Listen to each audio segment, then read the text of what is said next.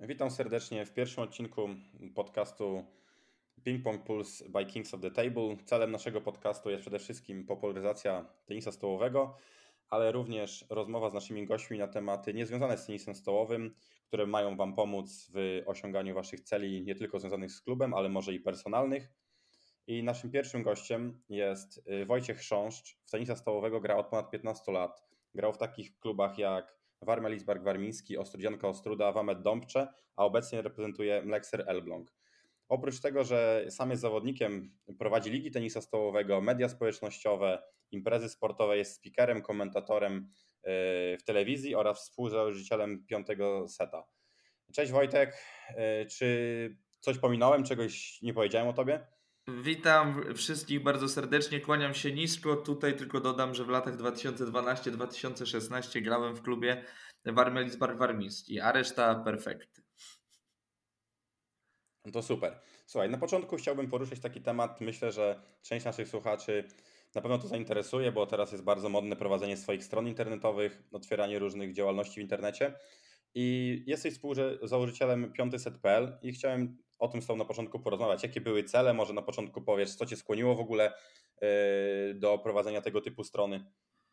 No to tak, no to przede wszystkim yy, to był 2018 rok i generalnie pewnego dnia wraz z Jackiem Barbachowskim i Kubą Kuźmiczem, których z tego miejsca serdecznie pozdrawiam, chcieliśmy zrobić coś takiego, czego tak naprawdę nie było w tamtym momencie w tenisie stołowym w Polsce. Jest taka strona 90minut.pl, to jest strona o tematyce piłkarskiej i to jest strona, na której można znaleźć y, wszystkie wyniki od A do Z, jeśli chodzi o piłkę na najwyższym poziomie, na średnim szczeblu, na tym najniższym, czyli najbardziej lokalnym, tak naprawdę od ekstraklasy aż po B klasy i tak pewnego dnia usiedliśmy i chcieliśmy w sumie zrobić coś takiego w tenisie stołowym, stąd też nawet nazwa inspirowana 90 minut.pl, a więc y, w przypadku tenisowym był to piąty set.pl. No, w tamtym okresie byliśmy licealistami, Jacek, y, on już był na studiach y, i to była ta geneza, ten zalążek piątego seta.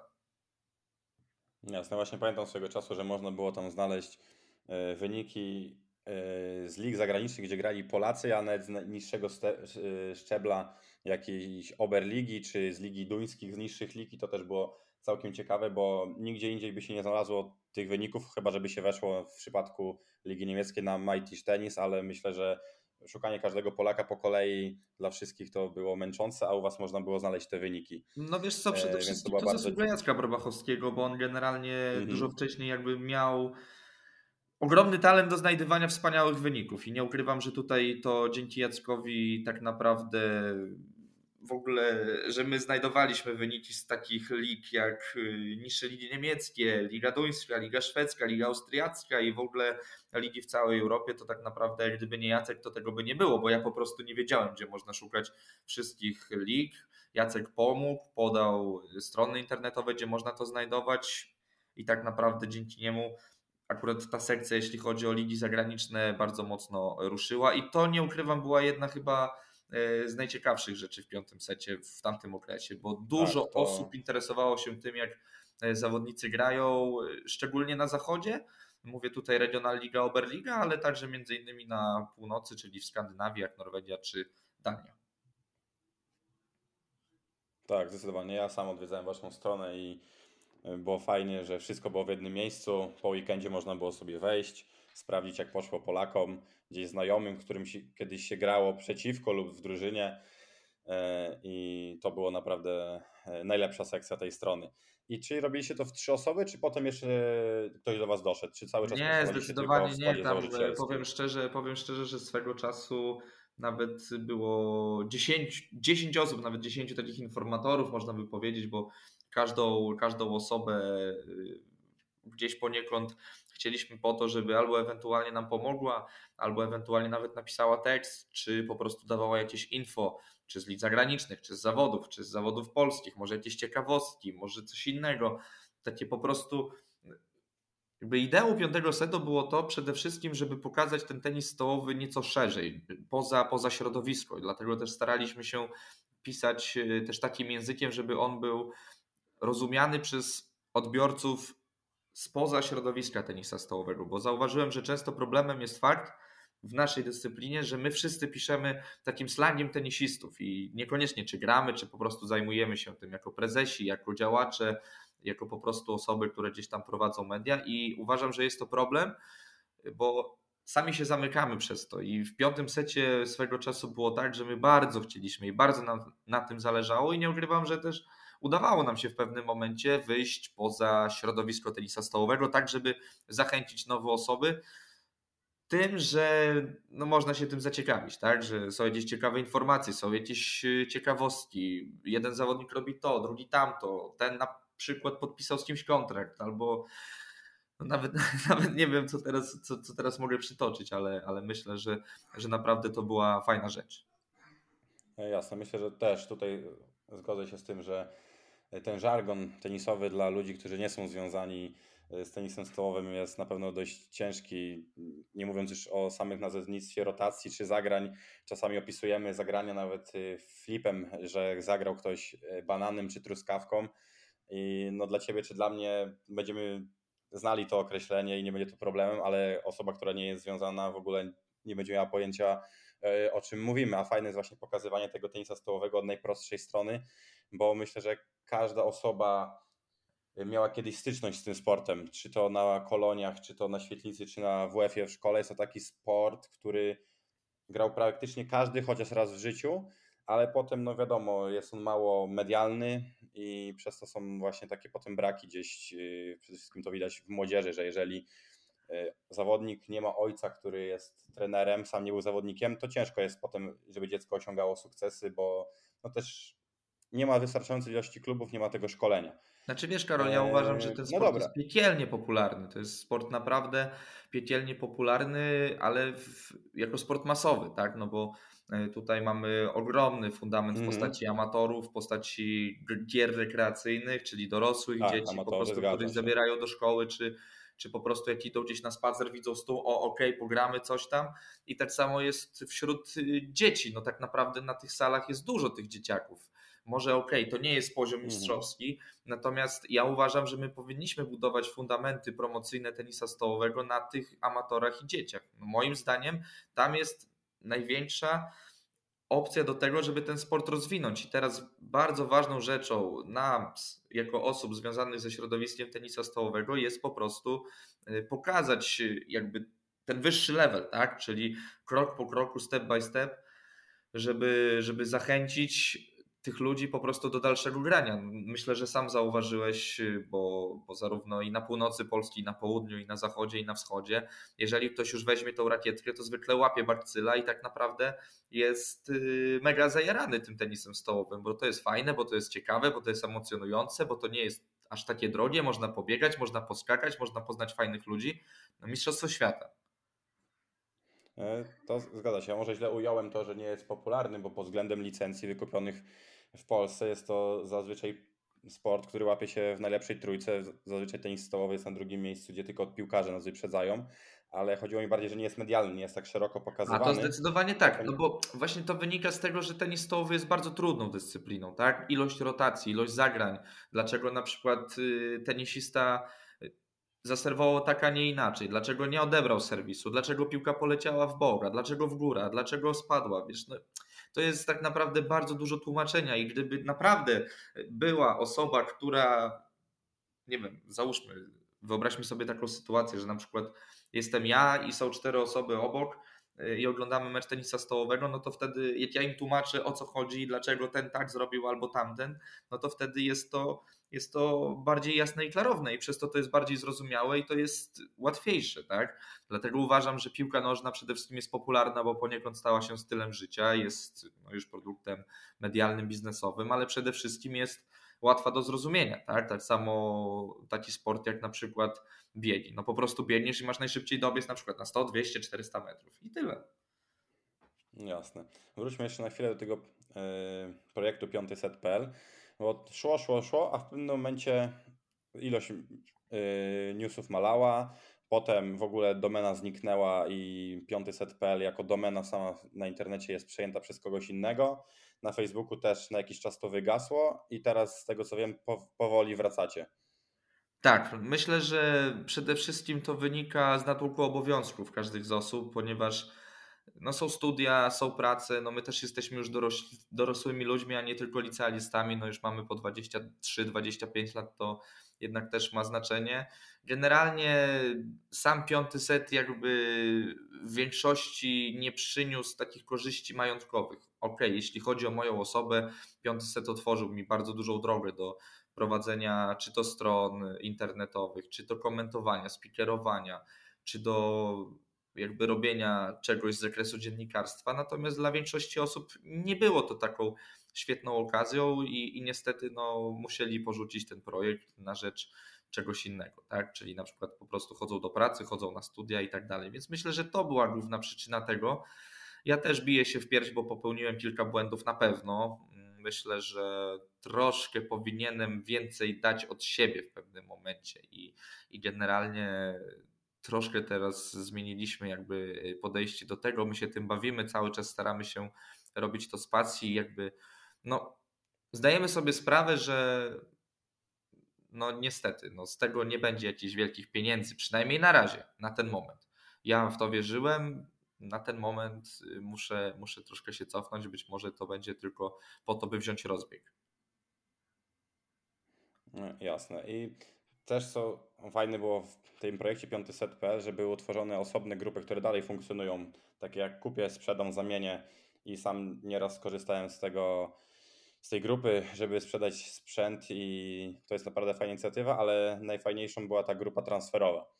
A, no to tutaj, no to tutaj chyba największe podziękowania y, powinny iść w stronę Jeremiego Kuźniackiego za to, że naprawdę wzorowo prowadzi, moim zdaniem bynajmniej wzorowo prowadzi grupę Kupię Sprzedam i naprawdę tam jest porządek, ja się w ogóle w nią nie wtrącam i naprawdę jest wszystko super, a grupa transferowa to kolejny pomysł Jacka Barbachowskiego i Kuby Kuźmicza, także tutaj na pewno jest to ogromna zasługa chłopaków. Ja gdzieś tam pomagałem i tak dalej. Natomiast y, na fali współpracy z Karstenem Culaufem y, z minewclub.d, no to, to ruszyło i, i nie ukrywam, że dużo osób mówiło fajnie o tym, o tym projekcie, o tej grupie więc y, to jest też na pewno fajna sprawa. Mało może osób wie, ale też na przykład y, piąty set y, jest administratorem grupy Młodzi Dziennikarze i tam już na tej grupie jest prawie 500 osób. Jest to grupa zrzeszająca osoby interesujące się dziennikarstwem, promujące dziennikarstwo i tam też się pojawiają wpisy o ogłoszeniach o tym, że ktoś chce podjąć pracę albo na przykład ktoś ma jakiś ciekawy materiał, więc tutaj też taka mała ciekawostka z naszej strony, bo Uważam, że to jest coś, czym można się chwalić. Natomiast co do strony 500.pl, dlaczego, dlaczego ona odeszła i tak dalej, no myślę przede wszystkim, że nas troszkę zatrzymał też w dalszym rozwoju tego projektu ten brak domeny, bo tutaj też popełniłem, ja, Wojtek Chrząszcz, popełniłem błąd i nie, nie wykupiłem domeny mm, na dłuższy okres czasu i po prostu ta domena została przejęta. Teraz gdzieś tam walczymy o to, żeby ta domena powróciła. Mamy nadzieję, że to będzie tak zwany horror z happy endem i tą domenę uda się odzyskać i wtedy być może strona powróci. W nieco innej formie niż była, ale wierzę, że powróci. Okej, okay, to powiedz proszę, jeżeli chodzi o projekt 500.pl, czego możemy się teraz spodziewać? Czy jeżeli odzyskacie domenę, to strona będzie prowadzona na bieżąco, czy będą jakieś uaktualnienia? I czy na razie na ten moment będziecie publikować y, posty na Facebooku na bieżąco? Y, jaki jest pomysł na to? Wiesz co, przede wszystkim y, plan jest taki, żeby regularnie dodawać posty, tak? Na razie Facebook, Instagram, Twitter to jest jakby cel krótkoterminowy i tutaj będę skłonny do tego, żeby pojawiła się ta systematyczność. Czy, to z mojej strony w tym momencie, bo uznałem, że teraz ja wezmę cały piąty set.pl na barki, czy to w przyszłości, jak kolejne osoby będą chciały dołączyć, drzwi są otwarte jeżeli ktoś będzie chciał, no to oczywiście też zapraszamy.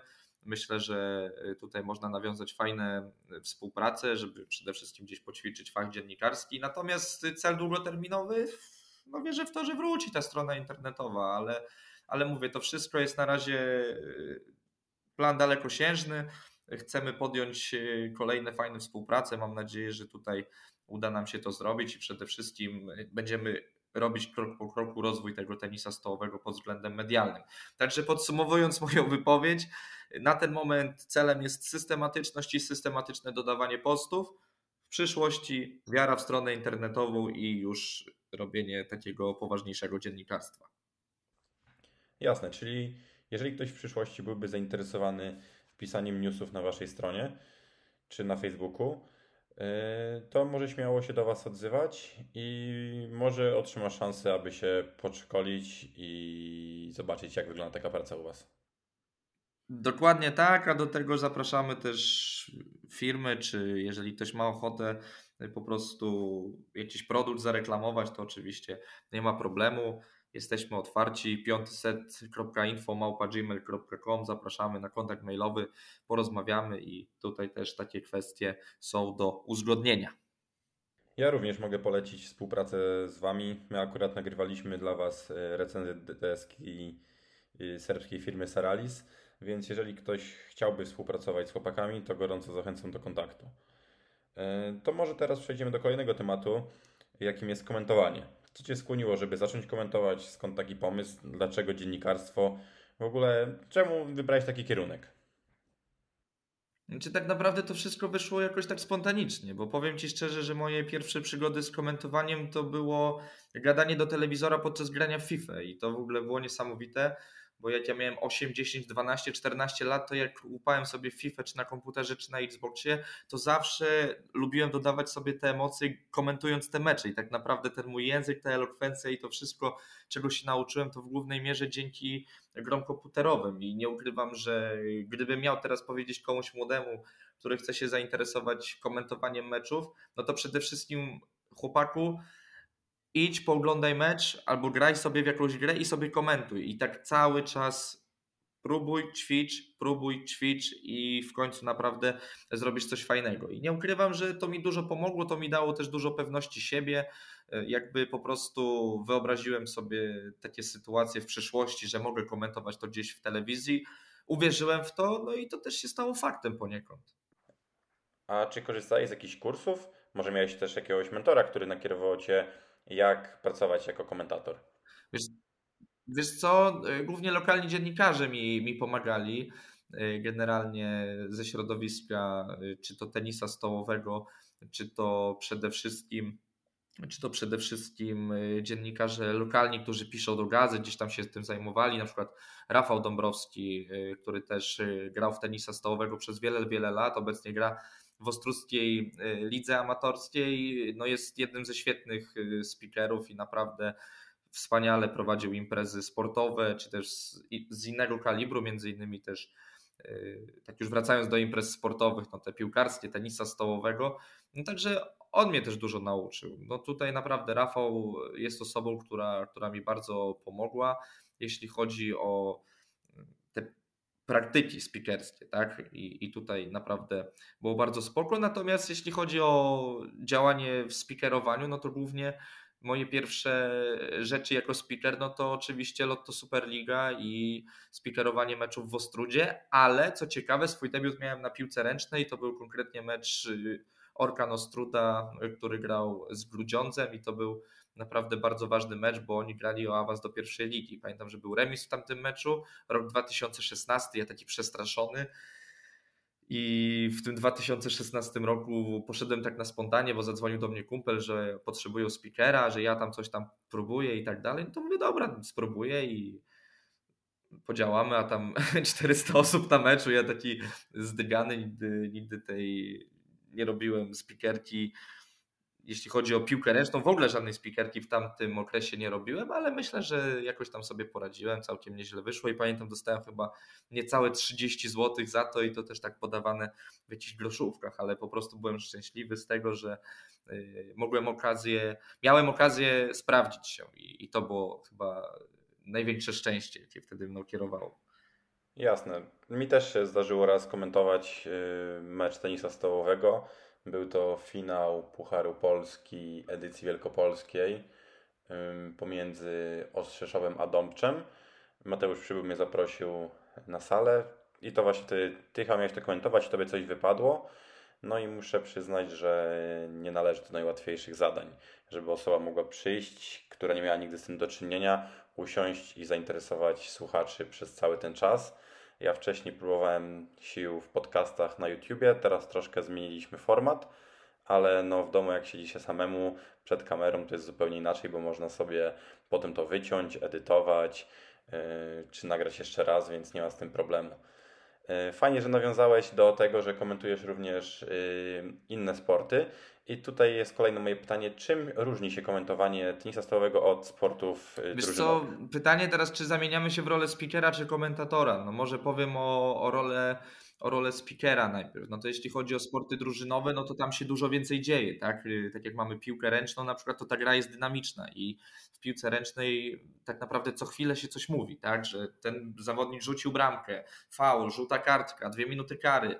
Natomiast y, w siatkówce na przykład jest tak, że zwykle y, mówi się, kto wchodzi na zagrywkę. Też puszczanie muzyki jest zupełnie inne, ponieważ między akcjami sobie leci muzyka, ale na czas akcji się wycisza. W piłce nożnej na przykład to jest tak, że po bramce można naprawdę pokazać swoje emocje na naprawdę dużej ekspresji.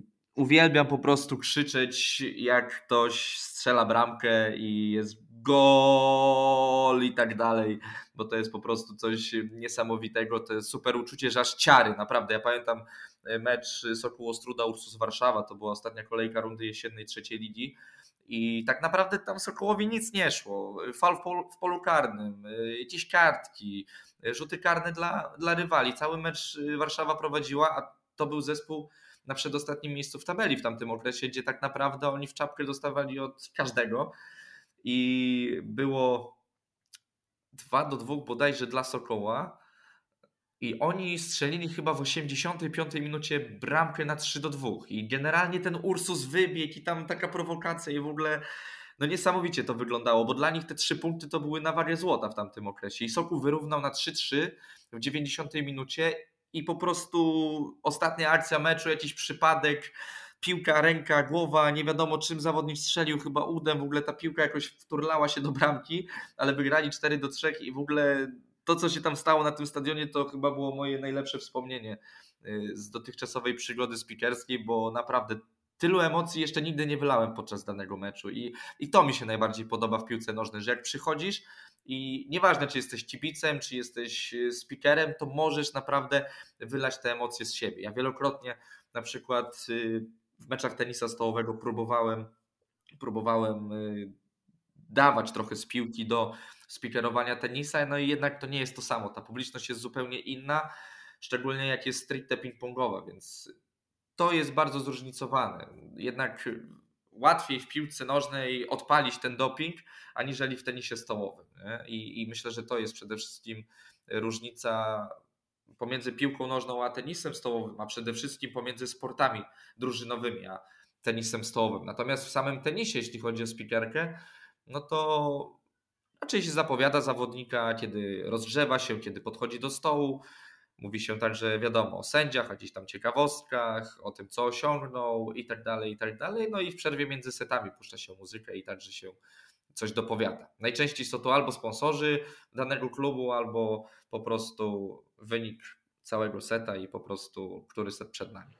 A czy jak komentujesz tenisa stołowego, ja na to zwróciłem uwagę też, jak miałem okazję to robić, to czy starasz się mówić językiem prostym, żeby każdy, kto ogląda to zrozumiał, jak opowiadasz akcji, czy już opowiadając o niej używasz stricte żargonu, mowy yy, profesjonalnej, tak, że rozumieją się Nie, zdecydowanie, zdecydowanie prostym językiem, bo uważam, że ta prostota jest najważniejsza.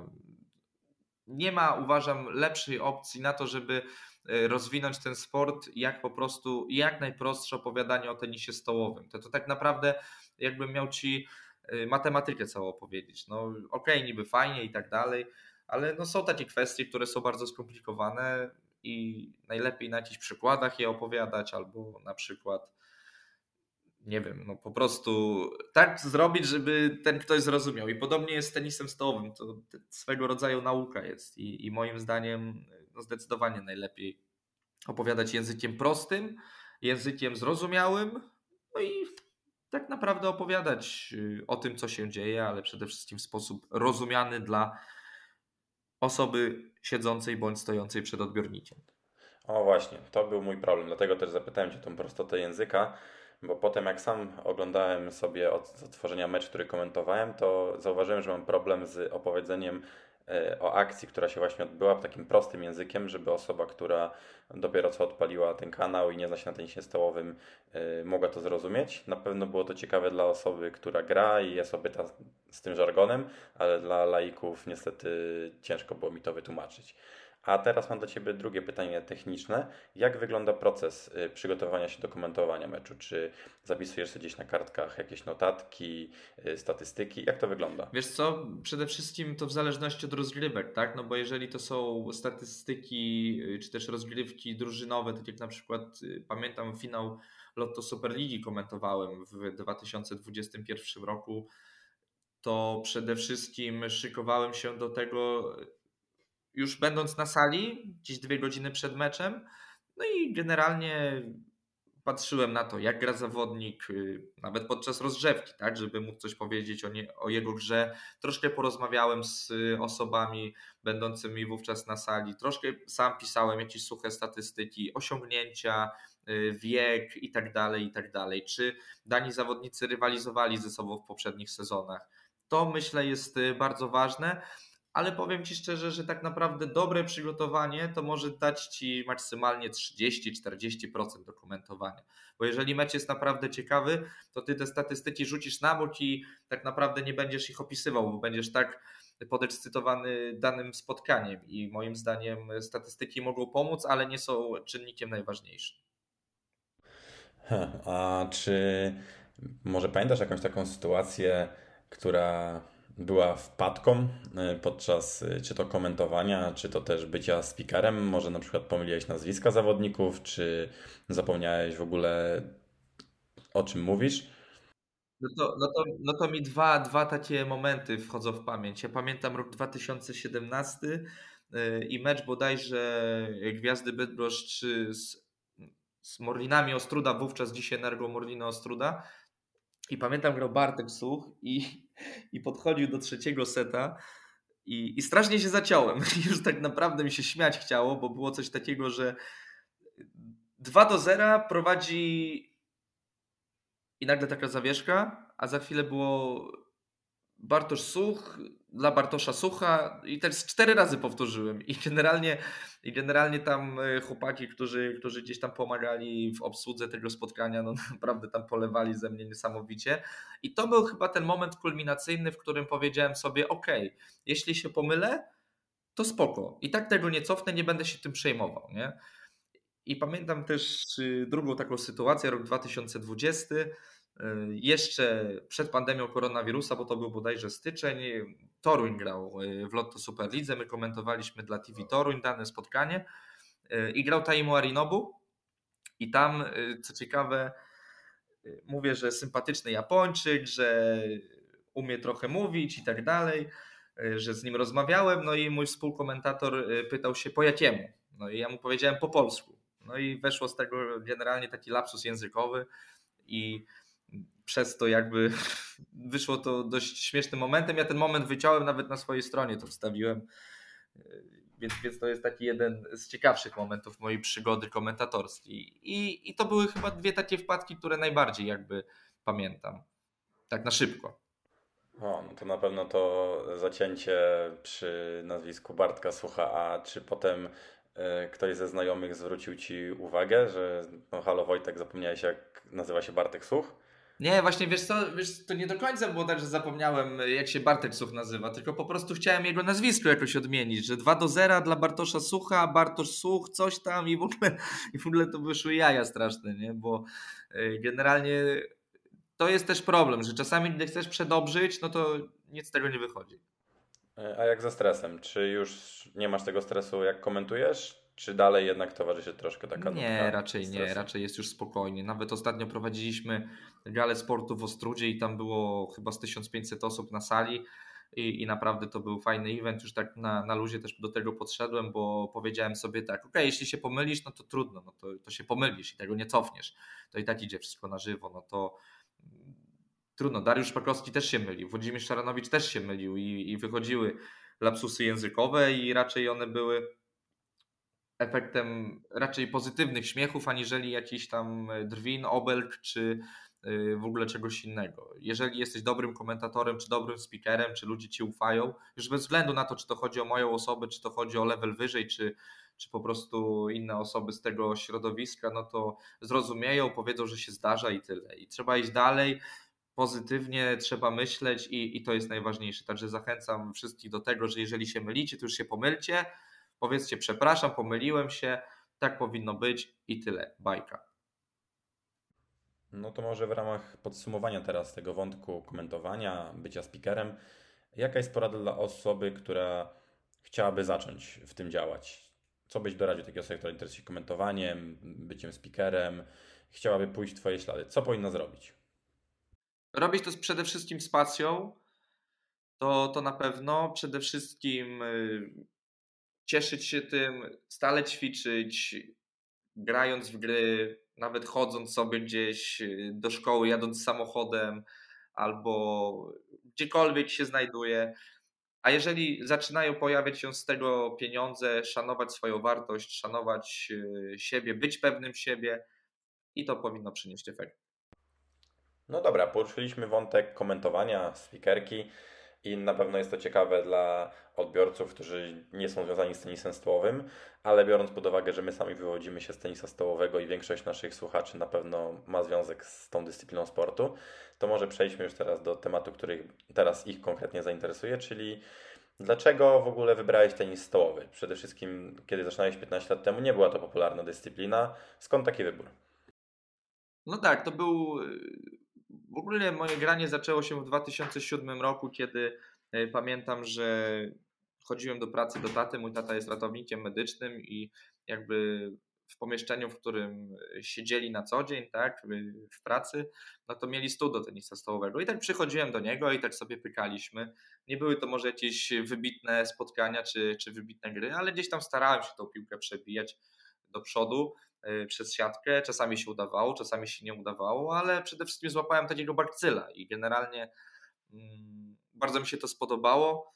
I pamiętam moim pierwszym turniejem był turniej z okazji Wielkiej Orkiestry Świątecznej Pomocy. To był bodajże 11 stycznia 2008 roku, niedziela, poranek. Ja na halę sportową miałem raptem 5 czy 10 metrów, bo mieszkałem naprzeciwko. No i też sobie przyszedłem, zagrałem. Wszystkie mecze przegrałem chyba do jednego czy do dwóch. Poryczałem się niesamowicie. Ale trener Wiesław Schmeichel, mój pierwszy trener z Luxorneta, zaprosił mnie tamtego dnia na trening. Ja przyszedłem na pierwsze treningi. Jeszcze była pani trener Alicja Niedźwiecka, także w zasadzie miałem dwóch trenerów na samym początku. No i chodziłem na te treningi i, i generalnie bardzo mi się to spodobało. Chodziłem gdzieś tam trzy razy w tygodniu. Później za jakiś czas pół roku, może rok pojechałem na pierwsze zawody z cyklu y, wojewódzkich turniejów kwalifikacyjnych, dziś pod nazwą też Grand Prix Województwa. Tam w Żakach, czyli do, do lat, w kategorii do lat 11 zająłem czwarte miejsce, co uważałem, że to było niezłym wynikiem, jak na pierwszy turniej. I tak naprawdę cały czas mnie to rajcowało. Cały czas mi to gdzieś e, sprawiało radość w życiu, dodatkowo zapełniało mi czas, bo miałem dużo tych obowiązków. Pochodziłem do szkoły, chodziłem na treningi piłki nożnej u nas w Ornecie, chodziłem na tańce towarzyskie, no i na ten tenis stołowy. No i w pewnym momencie trzeba było wybrać, czy piłka, czy tańce, czy tenis. No i postawiłem na tenis. Czyli wygląda na to, że byłeś niezwykle upartym dzieckiem, mimo tego, że przegrałeś wszystko na swoim pierwszym turnieju, nie poddałeś się, e, zacząłeś dalej trenować co jest myślę na pewno bardzo ważną cechą u zawodnika tenisa stołowego, ponieważ no nie, nie tak szybko osiąg- zrobi się osiągnięcia. To nie jest tak, że pół roku gry i od razu mamy wyniki, a często ja sam widzę trenując dzieci, że jest taka niechęć, że nie, szybko nie ma sukcesów i przestają grać. Znaczy wiesz co, ja myślę, że to też były troszkę inne czasy, bo może okej, okay, 15 lat temu to nie było jakoś strasznie dawno, natomiast w dzisiejszych czasach y, też po prostu świat wyglądał inaczej. Dzisiaj tak naprawdę my mamy bardzo dużo bodźców, tak? Czy używając telefony komórkowe, smartfony, komputery, tablety, y, czy na przykład po prostu widząc wszystkie ekrany, gdzieś tam ta elektronika też na nas wpływa moim zdaniem. A w tamtym okresie aż tak to nie było popularne i generalnie normalną rzeczą było, kiedy wychodzisz na dwór, y, kiedy biegasz cały dzień po podwórku, wówczas pamiętam udawaliśmy albo Małysza, albo Roberta Kubice i robiliśmy sobie wyścigi Formuły 1 na rowerach, albo na huśtawkach robiliśmy konkursy skoków narciarskich, sami robiliśmy bujawki. Pamiętam, były bardzo fajne czasy i generalnie myślę, że też ta moja frajda do sportu wynikła z takiej całkowitej naturalności, no i też przede wszystkim, że nie miałem tylu bodźców, tak, bo dzisiaj wszystko jest dużo łatwiej dostępne moim zdaniem. Mimo tego, że ja mieszkałem dosłownie 5, 5 metrów od hali, no to no to też to by wyglądało inaczej, bo miałem y, tenis, tańce, piłkę, a dzisiaj masz tenis, tańce, piłkę, konie, możesz iść pobiegać, możesz iść poskakać w dal, mamy orliki, mamy inne boiska, mamy e-sport, mamy wszystko, także naprawdę no to, to też wynika myślę po pierwsze z naturalności, po, po drugie z mentalności rodzinnej, bo mój tata też był sportowcem, a po trzecie chyba też jakby ze znaku czasów, nie? Okej, okay, uważni słuchacze już wiedzą, w jakich klubach grałeś, bo mówiliśmy o tym na początku naszej rozmowy. A jaki jest Twój największy sukces, jaki udało Ci się osiągnąć w tenisie stołowym? No to pamiętam, że w 2015 roku zostałem mistrzem Polski kadetów w deblu i w mikście i wówczas reprezentowałem klub z Lidzbarka Warmińskiego. Łącznie chyba mam 7 medali Mistrzostw Polski, patrząc y, poprzez pryzmat y, turniejów drużynowych, turniejów indywidualnych, y, mieszanych i deblowych. Ale co ciekawe, indywidualnie nigdy nie zdobyłem medalu. Najbliżej byłem właśnie w 2015 roku i tam dotarłem do ćwierćfinału, ale przegrałem swój mecz ćwierćfinałowy 4 do 3 z Kubą Wernerem i, i przez to nie awansowałem do półfinału, nie zdobyłem medalu i w dalszej konsekwencji nie, nie znalazłem się w kadrze na Mistrzostwa Europy Kadetów. A pamiętam, bardzo mi zależało na tym, żeby być w tej kadrze na Mistrzostwa Europy i generalnie chyba tak mocno o tym myślałem, że w tym siódmym secie w ogóle nie odbiłem, nie odbiłem żadnej piłki. Przegrałem 11-1 z Kubą Wernerem w tym siódmym secie, mając 10-0 tak naprawdę do tyłu, więc, więc no, naprawdę to, to był ten taki jednocześnie największy sukces i największa porażka, nie? No to rzeczywiście presja musiała być y, ogromna. Ja sam niedawno spotkałem się z dużą presją, na pewno nieporównywalną do Twojej, bo Ty mogłeś być w kadrze Mistrzostw Europy, ale grałem o finał Grand Prix Wielkopolski seniorów. Grałem w każdej kategorii w finałach WTEC-ów czy Grand Prix. Nie zdarzyło mi się jeszcze w seniorskiej i w półfinale byłem zdecydowanym faworytem, ponieważ z moim przeciwnikiem ani razu nie przegrałem, ale to spowodowało, że strasznie się spiąłem i przegrałem 3-0 i również praktycznie można powiedzieć, że nie odbiłem piłki przez cały mecz, tak jak ty w siódmym secie. No ale 7 medali Mistrzostw Polski. Myślę, że nie jeden tenisista chciałby się pochwalić takimi osiągnięciami, więc serdecznie Ci gratuluję. Na pewno jest to świetne osiągnięcie. A powiedz teraz, jak idzie w obecnym sezonie, bo reprezentujesz drugoligowy Mlekser Elbląg. Tak, dzięki za gratulacje przede wszystkim. No, Mlekser Elbląg jest obecnie wiceliderem tabeli drugiej ligi w grupie warmińsko-mazurskiej. Jeszcze raz. Mówię, że Mlekser Elbląg jest wiceliderem tabeli w grupie warmińsko-mazursko-mazowieckiej. I tam generalnie no, mamy perspektywę na awans do pierwszej ligi. No, najpierw oczywiście trzeba wygrać ligę. Naszym największym rywalem y, w tej kwestii w naszej grupie jest KTS Nowy Dwór Mazowiecki, solidny zespół, który naprawdę posiada w swoim arsenale dobrych zawodników. W pierwszym meczu zremisowaliśmy 5 do 5 i tak naprawdę ten remis był z jednej strony wyszarpany, ale z drugiej strony też my mieliśmy szansę na zwycięstwo, bo tam parę pojedynków nam uciekło, ale jednak KTS cały czas prowadził i prowadzili chłopaki z Nowego Dworu nawet 5 do 3 u nas w hali w Elblągu i, i było naprawdę gorąco. Ostatecznie skończyło się 5-5, no i rewanż w maju, który prawdopodobnie będzie meczem o awans do barażu o pierwszą ligę, bo tam y, zwycięzca naszej ligi spotka się ze zwycięzcą grupy lubelsko-podlaskiej, no i tam już zwycięzca tego barażu będzie w pierwszej lidze. Znaczy tak to wygląda, jeśli chodzi o nas. Czy jesteśmy zadowoleni z tego sezonu? No myślę, że tak. No zdecydowanie zrobiliśmy duży progres. Naszym, naszym celem była pierwsza szóstka, my jesteśmy na drugim miejscu, więc wygląda to naprawdę dobrze. Poprzedni sezon zakończyliśmy na miejscu siódmym, także uważam, że progres jest znaczący. A czy indywidualnie rywalizujesz w turniejach Grand Prix województwa? Wiesz co, teraz tak naprawdę dużo mniej. W tym sezonie w ogóle nie grałem w żadnych turniejach z cyklu ani Grand Prix województwa, ani Grand Prix Polski. Skupiłem się raczej na lidze, no i na bardzo popularnych ostatnio challengerach, bo nie ukrywam, że to jest bardzo dobra forma e, zarobku, czy też dorobienia sobie do, do pensji dla tych tenisistów stołowych, bo jednak kluby uważam niestety płacą mało w większości, mówiąc tutaj o, o naszym kraju i, i zwłaszcza to jest bardzo dobrą okazją do tego, żeby ci tenisiści godnie żyli i w końcu mogli powiedzieć, że są profesjonalnymi tenisistami stołowymi, no bo biorą za to pieniądze. O, i właśnie chciałem z Tobą jeszcze poruszyć ten temat y, challengerów. Jest to ostatnio bardzo modny temat w Polsce. Wszystko zaczęło się chyba od Częstochowy, od Miłosza Przybylika. Teraz mamy jeszcze Kielce, Gdańsk, Warszawę. Otwiera się Szczecin i na pewno niedługo jeszcze inne lokalizacje w Polsce. I czy ty bierzesz w nich udział i w których bierzesz udział, jak idzie? Czy dla mnie sama idea challengerów jest mega, no bo tutaj Miłosz Przybylik był prekursorem, robiąc Challenger w Częstochowie i zrobił to naprawdę kapitalnie, no bo teraz TT y, Elite Series ma trzy sale i tak naprawdę full zawodników do niego jeździ. Mega, mega sprawa i tak naprawdę bardzo ciężko się tam dostać, więc ogromne gratulacje dla Miłosza i dla całej ekipy z Częstochowy za to, że naprawdę robią kawał dobrej roboty. Ostatnio widziałem, że podpisali Mm, kontrakt czy też umowę z bardzo dużym bookmacherem i dzięki temu też y, można typować ich spotkania, więc naprawdę wielka sprawa.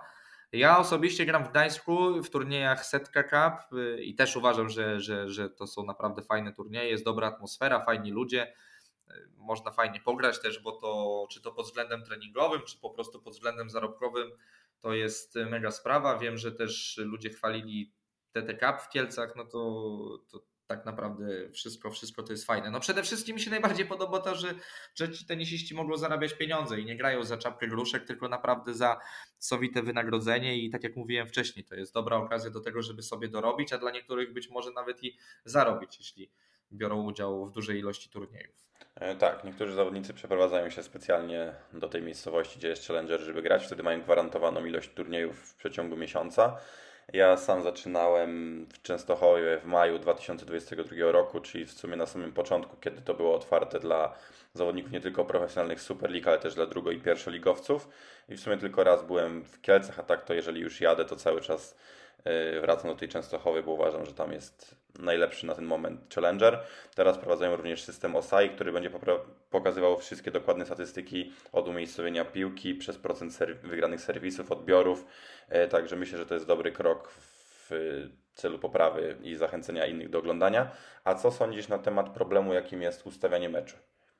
Znaczy wiesz, no to już generalnie jest kwestia loj lojalności zawodników, tak? No bo tutaj organizatorzy pewnych rzeczy nie przeskoczą, no bo jeżeli zawodnik X postanawia, czy tam, nie wiem, dostaje gdzieś pieniądze na to, że okej, okay, jak ustawisz mecz, dostaniesz bardzo dużą ilość pieniędzy, no to, no to są takie przypadki, że, że to się zdarza. Tak? No i to się myślę będzie zdarzało. No nie, nie ukrywajmy. To teraz w kwestii już osób biorących udział w tych turniejach jest po prostu ważne, żeby oni zrozumieli, że to jest naprawdę fajna forma dorobku dla nich i tak naprawdę szansa nie tylko na rozwój sportowy, ale na rozwój też finansowy, prawda? Bardzo przyjemny rozwój finansowy, no nie ukrywajmy, no bo granie w turniejach to jest po pierwsze pasja, po drugie można z fajnymi ludźmi spędzić dużo czasu i tyle. I, i generalnie jeżeli zawodnik sam tego nie zrozumie, no to jest głupi. A co sądzisz o tak zwanej spółdzielni? Myślę, że pojawia to się na każdym e, challengerze w każdej miejscowości. Czy to trochę nie psuje idei tej rywalizacji i nie wpływa też na obstawianie przez innych zawodników. Nie jest to dla nich krzywdzące przez ludzi, którzy obstawiają mecze na stronach buchmacherskich? Nie, myślę, że nie. Tak naprawdę, jeżeli to, to znowu jest w kwestii zawodników. Jeżeli zawodnicy dają przy stole z siebie 110%, to to nie ma znaczenia, moim zdaniem. Bo też warto powiedzieć, yy, co to jest generalnie. No po prostu sama nazwa wskazuje dzielenie się łupem, tak? I, i, i tyle. No, moim zdaniem nie ma to problemu. No, moim zdaniem, jeżeli naprawdę zawodnicy są świadomi tego, że jest ta w nich ambicja, że grają normalnie, no to, to, to nic nie ma w tym złego, tak? Okej, okay, jest to e, ciekawe spojrzenie na ten temat. Jestem też również ciekawy, co by nasi słuchacze powiedzieli o tym. No dobra, to na zakończenie chciałbym wprowadzić taką zabawę, żeby sprawdzać wiedzę na temat tenisa stołowego naszych gości. Taki króciutki quiz. z racji tego, że ty siedzisz od, w tym od wielu lat, e, to będziesz miał trochę Mhm. trudniejsze pytania niż inni goście, którzy będą trochę mniej zaawansowani i wiedzowo w tenisie stołowym. Czy byłbyś w stanie wymienić top 10 rankingu e, WTT starego ITTF-u? Kurczę, tak naprawdę bardzo trudne. No, na pewno mógłbym powiedzieć, że jest tam Hugo Calderano, Truls Moregard y, ze Szwecji, Dmitrij Owczarow, Niemcy, ale Dmitrij Owczarow chyba jest poza top 10. Y, Powiedziałem tak, powiedziałem mm, Hugo Calderano, Brazylia, Truls Moregard, Szwecja, Okej, Tomokazu Calderano, Harimoto, tak, Lian to się Jinguang, zgadza. Chiny, Fan Zhendong, Chiny, Mhm, mamy pięciu, Lin Yunju, Tajwan. jest sześciu. Ilu mamy? Ośmiu? Teraz pytanie, czy liczymy Owczarowa, czy to jest twoja odpowiedź, czy jeszcze nie jesteś tego pewien? Ha, ha, ha. Czy on wrócił do top 10? Poczekaj. Dobra, jeszcze z z Chińczyków. Malong. Linga Oyuan. Nie jest trafiony. Jest trafiony czy nie? Nie, nie, ten nie jest trafiony. Podpowiem ci, że został ci jeden Słoweniec, jeden Chińczyk i jeden A, Niemiec. Darko Jordzic, to już na pewno. Darko Jordzic. Tak, Ehm, został jeden Chińczyk, jeden Niemiec. A, no to, y, no to Dmitrij Owczarow. No to jest w top 10. Tak, na miejscu dziesiątym. Co ciekawe, dopiero teraz zamienił się w najnowszym rankingu z miejscem z innym Niemcem, z Dangiem, który jest mistrzem Europy. I został No, już. Tak, to jest też y, zawodnik, który naprawdę zrobił olbrzymi progres, jeśli chodzi o jeśli chodzi o, o po prostu o, o, ostatni okres, no Mistrz Europy 2022, no naprawdę zawodnik, który gdzieś tam zawsze był solidny, ale nie, nie mógł się nigdy przebić jakoś tak mocno do pierwszej reprezentacji. Nagle wyskoczył, nagle Mistrz Europy indywidualnie, wicemistrz świata e, drużynowo, ale mnie ciekawie ten Chińczyk. Dobra, powiedziałem e, Fan Zhendong, powiedziałem Malong, powiedziałem powi- o właśnie, no i teraz pytanie, teraz pytanie, kto może być i to jest, to jest yy, wicelider rankingu, tak?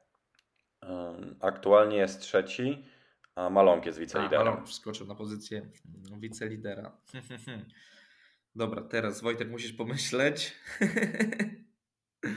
Kto tam w tej kadrze Podpowiedź jest Chin- taka, że jest leworęczny. jest leworęczny? No to pasuje mi ten Linga Oyuan, ale kurczę, bo oni, Chińczyków jest tylu, że naprawdę trudno mi jest zrozumieć.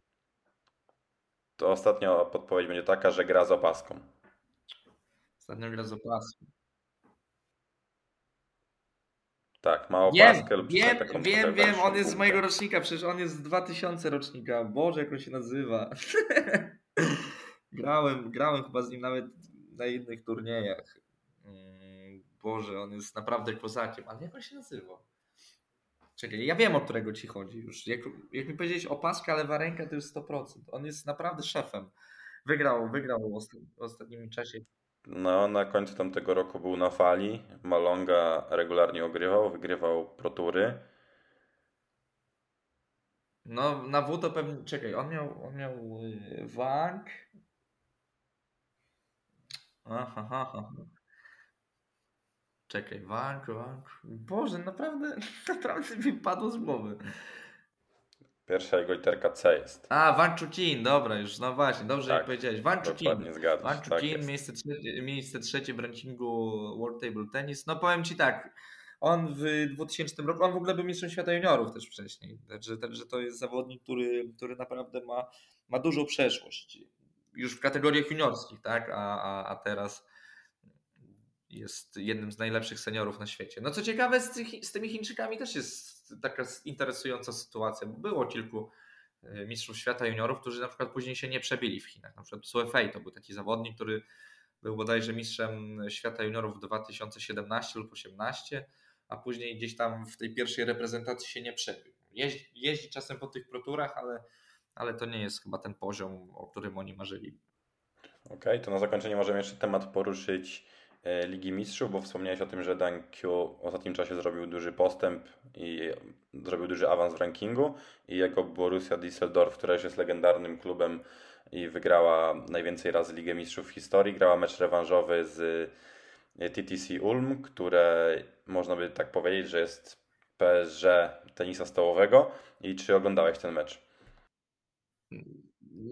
Nie oglądałem, ale jak to w zwyczaju PSG bywa i tak samo w ping-pongowej wersji naszpikowane gwiazdami zespół niestety nie zdobywa końcowego trofeum, czyli PSG w piłce nie może wygrać trofeum i tak samo TTC Neu-Ulm jako ping-pongowe PSG także nie może wygrać turnieju i generalnie pewnie będzie z tego backup, bo no nakupili naprawdę najlepszych zawodników na świecie, a nie zdobyli trofeum. Co tu dużo mówić? No Borussia Düsseldorf przede wszystkim to jest y, team i generalnie no chłopaki zrobili kawał dobrej roboty, wspięli się na wyżyny swoich umiejętności, czy to Timo Boll, czy to Anton Kalber, czy, czy właśnie Ciudak. No i to są zawodnicy, którzy gdzieś tam mogli rywalizować y, i z Dimitrijem Owczarowem, i z Trulsem Moregardem, i z Tomokazu Harimoto. No tak naprawdę no już no, miało problemy z Dekorlasem działdowo, no bo Kuba Dejas zagrał chyba mecz życia i, i pokonał i Moregarda i Harimoto. I więc, więc, więc jakby... Tak, ograł Trulsa i Tomakazu, ale to już nie pierwszy raz, kiedy ograł Tomakazu. Wcześniej ograł na Mistrzostwach Świata, więc może Kuba ma jakiś przepis.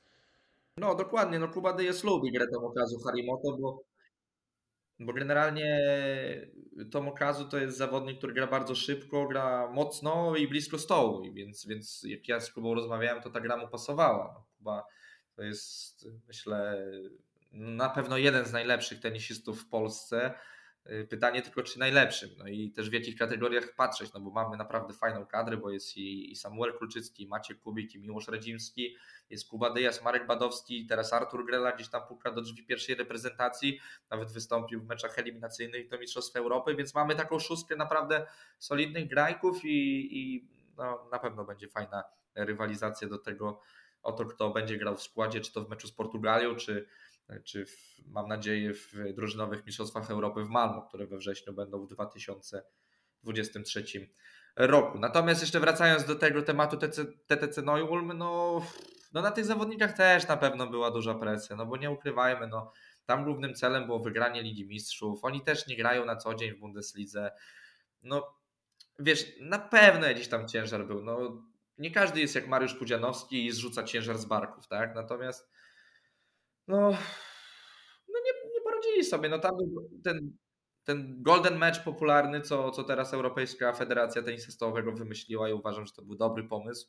I w tym złotym meczu po prostu minimalnie Borussia była lepsza i, i przeszła do finału i wydaje mi się, że jest w stanie wygrać Ligę Mistrzów. W finale zagrają z FC yy, drużyna solidna, drużyna, która no naprawdę jest także na światowym poziomie, ale minimalnego faworyta widziałbym w Borussii.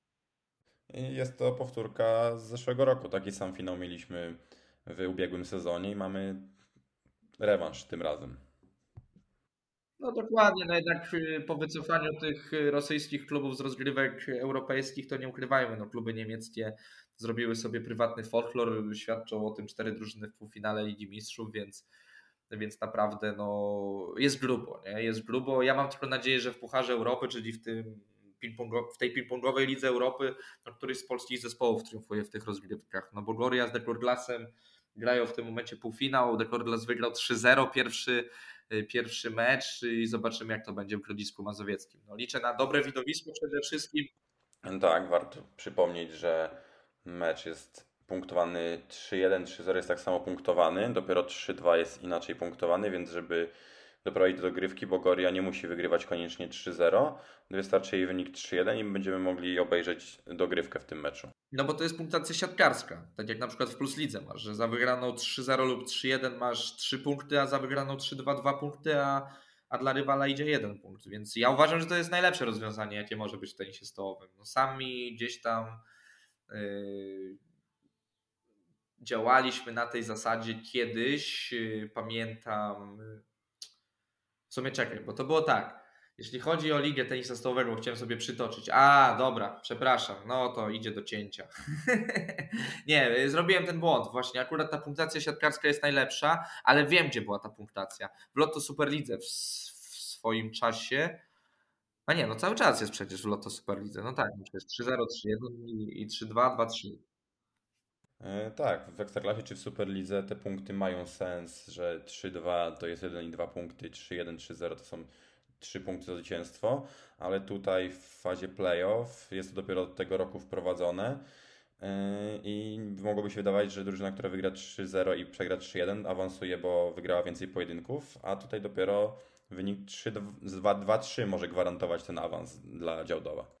No ale wiesz, ale na przykład no wyobraź sobie taką sytuację, tak? No, Bogoria Grodzisk Mazowiecki przegrywa pierwszy mecz 0 do 3, tak? I, i potem y, przyjeżdża zespół z Działdowa do, y, do Grodziska, wygrywa pierwszy pojedynek i tak naprawdę już jest musztarda po obiedzie i tak naprawdę ten mecz jest bez sensu, że 1-0 byłoby dla tego glasu i ten mecz może się skończyć, prawda? Więc ja uważam, że to jest dobre rozwiązanie. Ewentualnie jeszcze dobrym rozwiązaniem jest rywalizacja do dwóch wygranych meczów, tak? Czyli to też swego czasu było w siatkówce, albo na przykład w NBA jest to popularne, że grają do czterech wygranych meczów, więc, więc no albo to, albo to, tak? No ja uważam, że to jest jeden z lepszych ruchów FTTU, chociaż ja akurat y, tutaj dużo bym zmienił, gdybym, gdybym był jakąś osobą decyzyjną. Natomiast, natomiast tutaj naprawdę trzeba pochwalić Europejską Federację Tenisa Stołowego. No jest to na pewno dobre dla widowiska. No nic Wojtek. Dziękuję Ci bardzo za y, rozmowę. Mam nadzieję, że z resztą gości będzie się równie przyjemnie rozmawiać. I na zakończenie chciałbym Cię zapytać, czy Ty miałbyś jakiegoś gościa, który chciałbyś, żeby u nas wystąpił, który sam by, którego sam byś chętnie posłuchał rozmowy z nim? No ja bym bardzo chętnie z takiego środowiska tenisa stołowego, typowo środowiska tenisa stołowego, no to bym chętnie posłuchał Jarka Krzywaźni z Piasta Ostrzeszów, y, Macieja Gliera z Orlicza Suchedniów, bo to są uważam dwie osoby, które zrobiły bardzo fajną robotę ze swoimi klubami. No Orlicz to jest drużyna, która y, walczy w lidze konferencji, można powiedzieć, y, ping-pongowej, czyli w Pucharze Europe Trophy. Tam radzi sobie dobrze. Tak samo no, w Superlidze walczy o medale, więc uważam, że to jest naprawdę jedna z najciekawszych osób, a przede wszystkim Y, Orlicz Suchedniów jeszcze niedawno grał w trzeciej lidze, więc, więc tutaj naprawdę mądra, rozsądna polityka klubu i spokojne awanse. Spokojna najpierw gra w pierwszej lidze, później awans do Superligi i to wszystko fajnie wygląda. Natomiast y, Jarek Krzywaźnia, Piast Ostrzeszów, podobna sytuacja z tym, że Piast aktualnie gra w pierwszej lidze, więc y, no i jako Beniaminek jest wiceliderem tabeli, no to też o czymś świadczy. Więc, więc myślę, że to Mateusz Przybył byłby bardzo ciekawym gościem myślę, Wamet dobry wiązar dąbcze, a więc y, kolejna osoba, która gdzieś tam fajnie działa pod względem marketingowym, pod względem y, promocyjnym klubu i przede wszystkim y, osoba robiąca to wszystko samodzielnie, tak? no bo on jest i prezesem, zawodnikiem, trenerem, organizatorem, wszystkim tak naprawdę w Wamecie. No a spoza a spoza, spoza środowiska tenisa stołowego, ale gdzieś tam działającego w tenisie stołowym, no to, no to tak jak już tutaj przytoczyłem osobę Rafała Dąbrowskiego, który też, y, że tak powiem, był osobą, która mi pomogła w życiu speakerskim, dawała mi fajne wskazówki. Myślę, że też y, mogłaby tu dać bardzo dużo do rozmowy. Okej, okay. w takim razie będziemy robić co w naszej mocy, żeby jednego chociaż z tych gości zaprosić e, do nas do rozmowy. A czy ty od siebie chciałbyś coś dodać na zakończenie? Życzę wszystkim, żeby się dobrze bawili grając tenisa stołowego i że jak dojdzie do momentu, e, kiedy będą oglądali transmisję z moim komentarzem, że jak powiem coś głupiego, to żeby raczej się śmiali z tego, aniżeli brali to na serio. Ja Tobie Wojtku życzę powodzenia w komentowaniu, w realizowaniu się swojej pracy, w rozwijaniu piątego seta i mam nadzieję, że jeszcze nie raz będziemy mieli okazję porozmawiać. A naszych słuchaczy zapraszam na nasze media społecznościowe, gdzie możecie oglądać nasze trickshoty, yy, powtórki z naszych partii rozegranych yy, oraz na stronę kingsoftetable.pl, gdzie możecie znaleźć informacje na temat yy, naszej oferty treningowej oraz yy, poczytać na temat najnowszej amatorskiej ligi tenisa stołowego w Poznaniu. Do usłyszenia w następnym odcinku.